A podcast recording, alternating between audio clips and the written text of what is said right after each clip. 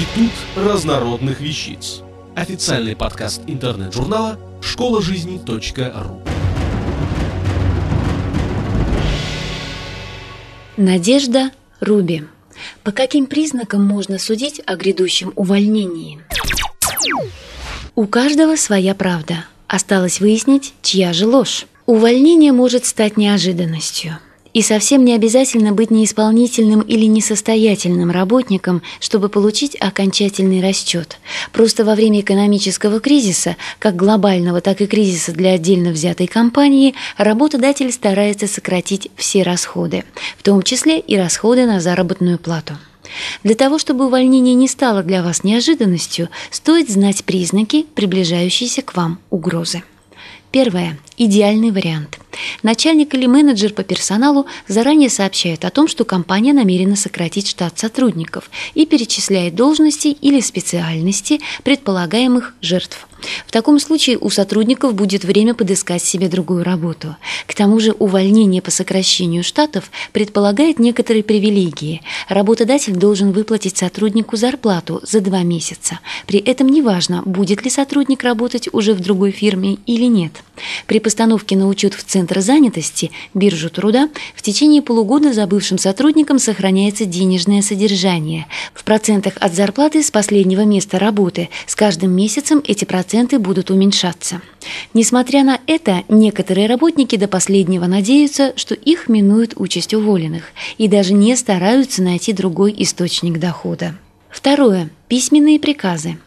Если вы заметили, что поручения, ранее отдаваемые устно, теперь даются вам в письменном виде и только вам, и в таком же письменном виде с вас требуют отчет о проделанной работе, задумайтесь, не собирает ли ваш начальник досье для вашего увольнения.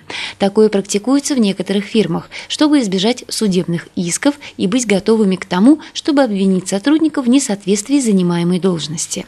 В таком досье будут собраны все ваши недочеты, ошибки и нарушение дисциплины. Третье. Постоянный контроль. Вас начали контролировать даже в мелочах, хотя прежде это не практиковалось. Излишнюю придирчивость всегда проявляют к сотрудникам, которые находятся на плохом счету. Если шеф сомневается в правильности выполнения или эффективности вашей работы, он может преувеличивать вашу некомпетентность, настоящую или мнимую, и вы окажетесь под чересчур пристальным вниманием, что также не будет способствовать повышению продуктивности вашей работы. Повышенный контроль не обязательно признак приближающегося увольнения, но явный симптом того, что вам надо собраться силами и нервами, иначе все может случиться. Четвертое. Регулярные замечания и придирки начальства – Такие замечания мешают нормальной продуктивной работе, портят нервы и выводят из себя. К тому же обычная реакция сотрудника, уставшего от постоянных шпилек в свой адрес, неприятие критики, что вполне естественно, но не очень желательно. Ситуация, когда подчиненный чувствует себя незаслуженно обиженным, а начальник считает, что сотрудник склонен к диспутам и постоянно оспаривает его мнение, вдвойне взрывоопасна. Пятое. Если начальник стал меньше и реже прислушиваться к вашему мнению, возможно, ваш рейтинг упал в его шкале ценностей. С сотрудниками, которых готовятся уволить, уже не считаются, и их мнение не принимается в расчет. Конечно, не стоит подозревать всех, и начальника в том числе, в негативном отношении к вам. Но совпадение нескольких или всех признаков уже повод задуматься. И очень серьезный повод. Из каждой ситуации, даже самой плохой, есть несколько выходов. Например, можно делать вид, что ничего не происходит, и продолжать работать в меру своих сил, желаний и возможностей. Позиция страуса не самая выгодная, но иногда помогает. Недаром говорят, что половина проблем рас рассасывается сама по себе, если не суетиться и не делать лишних движений. Можно открыто поговорить с начальником, спокойно и рассудительно, не переходя на личности. Таким образом вы покажете, что являетесь здравомыслящим человеком и стараетесь держать ситуацию под контролем. А еще лучше начать подыскивать себе другое место работы или работу по совместительству. В конце концов, может оказаться так, что ваша новая работа будет более интересной, перспективной и высокооплачиваемый, и вы сами захотите уволиться.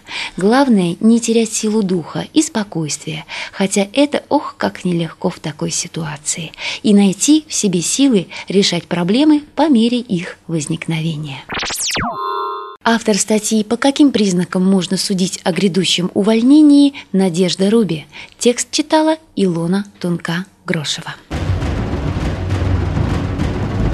Институт разнородных вещиц.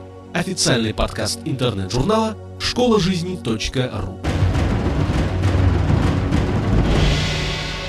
Слушайте и читайте нас на www.школажизни.ру.